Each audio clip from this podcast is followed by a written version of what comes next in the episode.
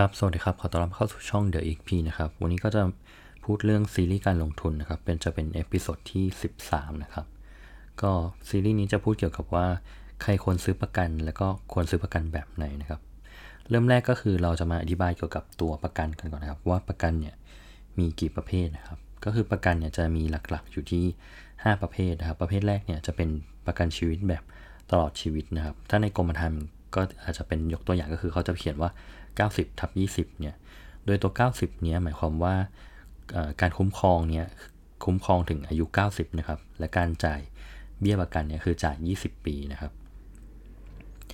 ซึ่งวิธีการเลือกประกันแบบนี้ก็คือควรเลือกแบบเบี้ยน้อยที่สุด แล้วก็จ่ายน้อยแล้วก็คุ้มครองนานที่สุดนะครับ ส่วนแบบที่2เนี่ยก็คือเป็นประกันชีวิตแบบชั่วคราวหรือแบบเทอมนะครับ ประกันชีวิตเนี้ย เน้นคุ้มครองระยะสั้นนะครับก็จะเป็น 5 ปี 10 ปี แล้วก็เป็นเงินจ่ายทิ้งไปนะครับ แล้วแต่วงเงินประกัน ประกันแบบที่3เนี่ยเป็นประกันชีวิตแบบสะสมทรัพย์นะครับ ซึ่งทุกคนก็น่าจะคุ้นเคยกันดี เพราะว่าส่วนใหญ่ตัวแทนประกันก็จะขายประกันชีวิตแบบสะสมทรัพย์ให้เรานะครับ มันก็จะมีทั้งสั้นยาวว่าเป็น 5 ปี 5 ปีหรือว่า 10 ปี 20 ปีก็แล้วแต่ที่เขามาเสนอขายแล้วก็ที่เราสนใจที่จะซื้อนะครับ 4เนี่ยเป็นประกันชีวิตแบบบำนาญนะครับ ก็คือเป็นการออมเงินเพื่อการเกษียณนะครับ ก็จะมีตัวที่ 4 กับตัวที่3เนี่ยที่ประกันก็จะเสนอขายค่อนข้างบ่อยนะครับ ส่วนที่ตัวที่5เนี่ยก็จะเป็นประกันชีวิตแบบควบลงทุนหรือว่า unit link นะครับ concept ของ unit link เนี่ยก็คือเป็นการออมเงินด้วย แล้วก็เขาก็จะมีเอาเงินส่วนหนึ่งครับไปเป็นเอาไปลงทุนในพวกกองทุนหรือว่าตราสารหรือว่า ส่วนอื่นๆ ก็คือมันคือ unit link ก็คือเอาส่วนหนึ่งของประกันไปลงทุนนะครับ ทีนี้สิ่งที่เราควรรู้ก็คือการเปรียบเทียบประกันนะครับ ก็คือ ถ้าเราจะวัดผลตอบแทนของประกันเนี่ยเราจะวัดได้จากตัวที่เรียกว่า IRR นะครับ IRR เนี่ยมันคือผลตอบแทนต่อปีนะครับ ก็คือถ้าเราอยากรู้ว่าประกันตัวนี้ผลตอบแทนเท่าไหร่เราก็ควรถามตัวแทนไปเลยว่า IRR เท่าไหร่นะครับ ซึ่งถ้าเขาไม่สามารถตอบได้ว่า ir เท่าไหร่เนี่ยก็อาจจะต้องพิจารณากันใหม่แล้วว่า เราควรที่จะซื้อมันจริงไหม เพราะว่าตัวแทนเขาอาจจะไม่ได้มีความรู้มากขนาดนั้น หรือเราอาจจะต้องไปคิด IRR เพื่อเปรียบเทียบประกันแต่ละแบบเอาเองนะครับ ทีนี้เนี่ยผมก็อยากจะบอกไว้ก่อนว่า จริงๆแล้วเนี่ยการซื้อประกันเนี่ยเราไม่ได้ซื้อเพื่อให้เราได้ผลตอบแทนที่ดีที่สุดนะครับ เพราะว่าประกันเนี่ยมันมีไว้เพื่อสำหรับลดความเสี่ยงนะครับ ก็อยากจะแนะนำให้รู้ว่าไว้ว่าตัวประกันเนี่ยเราไม่ได้ซื้อเพื่อผลตอบแทนนะครับ เพราะฉะนั้นเลยเนี่ยการที่เราซื้อประกันในรูปแบบของ unit link หรือว่าเป็นประกันแบบสะสมทรัพย์ หรือแบบบำนาญเนี่ยผมจะไม่ค่อยแนะนำเพราะว่ามันไม่ค่อยมีประโยชน์เท่าไหร่ เพราะว่าจริง ๆ แล้วเราสามารถเอาเงินก้อนนี้ไปลงทุนเองดีกว่านะครับ ก็จะมียกตัวอย่างของประกันนะครับ สมมุติว่า ประกันนี้วงเงิน 1 ล้านบาทจ่าย 10 ปีนะครับ ก็คือจ่ายปีละ 1 0 0 0 0แบาทเนี่ยก็คือจริง ๆ แล้วเนี่ยรูปแบบของประกันก็คือประกันตัวบริษัทประกันเองเนี่ยก็จะเอาเงิน 10%นะครับไปทำเป็นประกันแบบเทอมให้เรา แล้วก็เอาอีก 90%เนี่ยไปลงทุนเพื่อให้ได้ผลตอบแทนตามที่เรากำหนดไว้ เพราะว่าจริง ๆ แล้วเนี่ยรูปแบบของประกันเนี่ยมันคือเราควรจะซื้อประกันแบบเทอม เพราะว่าเราอาจจะจ่ายเบี้ยประกัน 5% หรืออาจจะ 10%มันแล้วแต่กรมธรรม์นะครับ ว่าเราซื้อเรื่องอะไร ทีนี้หมายความว่าเราจ่ายเงินทิ้งไปก็จริง แต่ว่าสิทธิ์ของการประกันนะมันคือเต็มมูลค่า ซึ่งเราสามารถเอาเงินอีก 95%ไปลงทุน ก็อาจจะดูคุ้มกว่าการที่เราต้องไปเสียเงินเรื่อยๆทุกปีนะครับ เพราะว่าจริงๆแล้วเราซื้อประกันเนี่ยเพื่อที่จะก็คือเพื่อประกันความเสี่ยงครับไม่ได้เพื่อการลงทุน ต่อไปก็คือสิ่งที่ควรรู้เนี่ยก็คืออย่างที่บอกไปแล้วว่าการซื้อประกันเนี่ยเราไม่ควร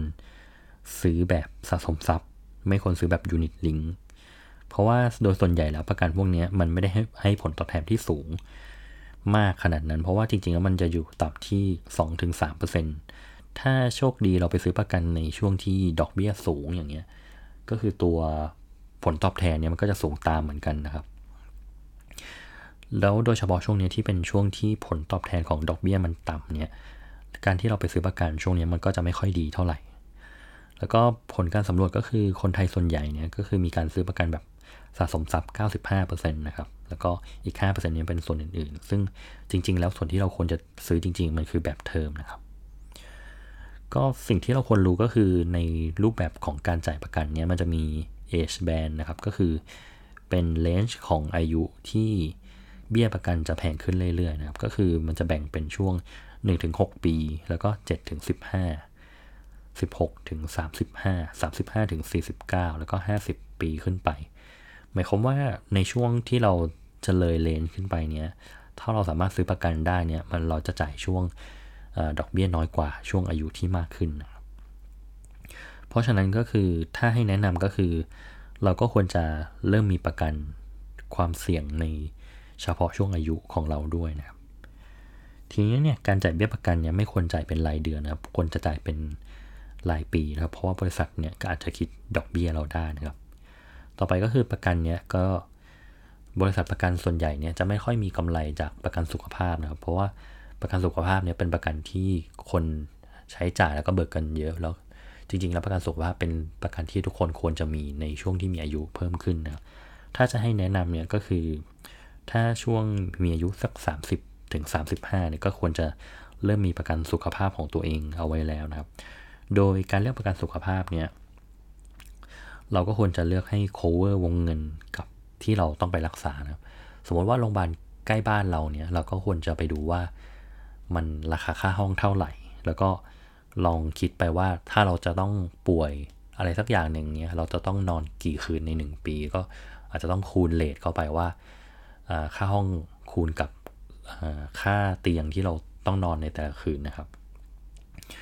แล้วก็ลองคิดเป็นวงเงินประกันมา แล้วก็ลองทำประกันให้ cover วงเงินนั้นนะครับ แล้วก็การจ่ายเนี่ยมันก็คือมันเป็นการจ่ายแบบเทอมอยู่แล้ว เพราะฉะนั้นมันก็จะคุ้มกว่าการที่เราไปจ่ายแบบแบบสะสมทรัพย์อะไรพวกนี้นะ ทีนี้เนี่ยก็มันเป็น concept ของประกันเนี่ยก็คือ ประกันเนี่ยมันมีเอาไว้เพื่อ transfer wealth นะครับ ทีนี้เนี่ยการที่เราจะ transfer wealth ให้คนอื่นเนี่ยก็คือ อย่างเช่นถ้าเกิดว่าเราเป็นหัวหน้าครอบครัวนะครับ แล้วก็ถ้าเกิดว่าคนที่อยู่ในครอบครัวเราไม่ได้มีรายได้เท่าเรา แล้วก็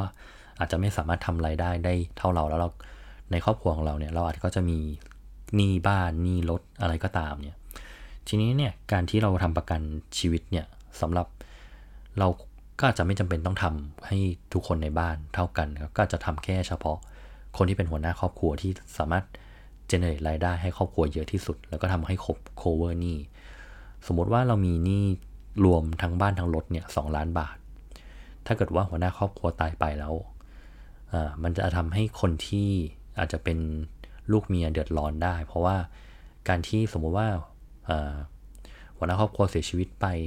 ทีนี้เนี่ยการที่ ภรรยาหรือว่าลูกจะต้องมารับการใช้หนี้ต่อเนี่ยมันค่อนข้างจะที่จะลำบาก เพราะว่าการที่เราทำประกันไว้ สมมุติว่าถ้าเกิดว่าเสียชีวิตไปปุ๊บ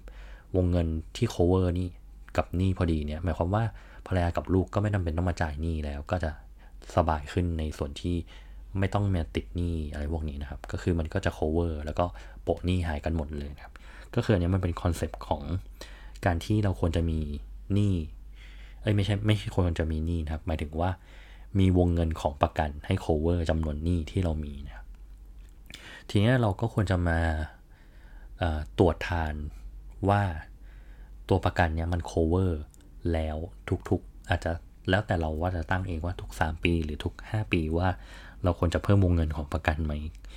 มันก็ควรจะสอดคล้องกับจำนวนหนี้ที่เรามีอยู่นะครับ ทีนี้มันก็น่าจะเข้าใจคอนเซปต์ ของที่เราอธิบายแล้วครับว่า ใครควรจะซื้อประกันบ้าง แล้วก็ประกันมีอะไรบ้างนะครับ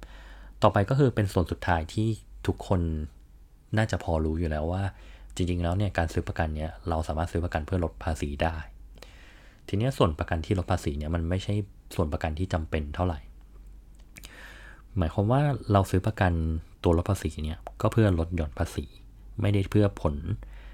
ประโยชน์ ที่ให้ได้กำไรเยอะที่สุดนะครับ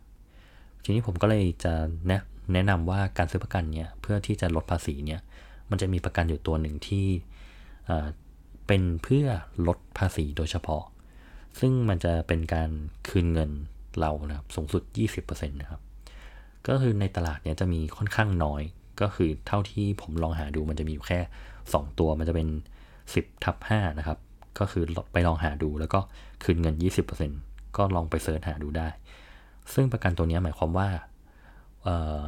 วงเงินคุ้มครอง 10 ปี แต่เราจ่าย 5 ปี และทุกๆปีที่จ่ายจะคืนเงินมา 20%แล้วส่วนประกันที่ลดภาษีเนี่ยสามารถซื้อได้เต็มสุดมูลค่าก็คือ 1 0 0 0 0แบาท หมายความว่าเราซื้อประกันเนี้ยจ่ายเงินไป 1 0 0 0 0แสนก็สามารถที่จะได้เงินคืนมาปีละ 20,000 ทีนี้การที่คืนเงินมันไม่ได้สมมติว่าเราซื้อ เข้าไป1นึ่งแสนแล้วคืนเลยนะครับ ก็คือเราต้องรอ 1 ปีเหมือนกันเขาถึงจะคืนเงินมา 20,000 ทีนี้ส่วนโปะ20,000เนี่ยมันก็จะเอาไปโปะของปีหน้าหมายความว่าปีหน้าเราอาจจะจ่ายแค่ 80,000 แล้วก็รอไปอีก 1 ปีแล้วก็คืนมานะครับ ทีนี้หมายความว่าเราจ่าย 5 ปี เพื่อที่จะ cover วงเงินตรงนี้นะครับ มันก็ขึ้นอยู่กับว่าเราเสียภาษีเยอะขนาดไหน ถ้าเราเสียภาษีเยอะ หมายความว่าส่วนที่เราเอาประกันไปลดภาษี สมมติว่าถ้าเราเสียฐานภาษี 20%หมายความว่าไอ้เงิน1นึ่งแสนเนี่ยมันก็จะได้คืนอีก 20%บวกกับ 20%ก็อาจจะเป็นเงินคืน 40%นะครับ ซึ่งตรงนี้เป็นเงินคืนหมายความว่ามันเอาไปเป็นไปเป็นหมุนหมุนเป็นแคดโฟได้ ถ้าสำหรับคนที่เรียกว่าพยายามที่จะลดภาษีเนี่ยการที่ได้เงินคืนมามันจะคุ้มกว่าการที่เราเอาไปลงประกันรูปแบบอื่นนะครับ ซึ่งจริงๆแล้วก็ไม่ค่อยมีตัวแทนประกันที่จะขายประกันรูปแบบนี้สักเท่าไหร่นะครับ เพราะว่าส่วนใหญ่แล้วมันไม่ค่อยได้ประโยชน์สำหรับตัวแทนประกันเยอะ เพราะว่าการที่บริษัทประกันเนี่ยได้เงินมาแล้วก็ต้องมาจ่ายคืนเยอะๆเนี่ยส่วนใหญ่เขาไม่ค่อยชอบนะเพราะเขาชอบที่จะเก็บเงินไว้แล้วก็ไปลงทุนมันได้ผลตอบแทนมากกว่านะครับแต่ว่าตัวนี้มันเป็นช่องทางกฎหมายที่ ตัวกฎหมายเปิดไว้ให้นะครับ ซึ่งถ้าอยากจะซื้อเนี่ยก็จะมีของไทยสมุทรก็จะเป็นเหมือน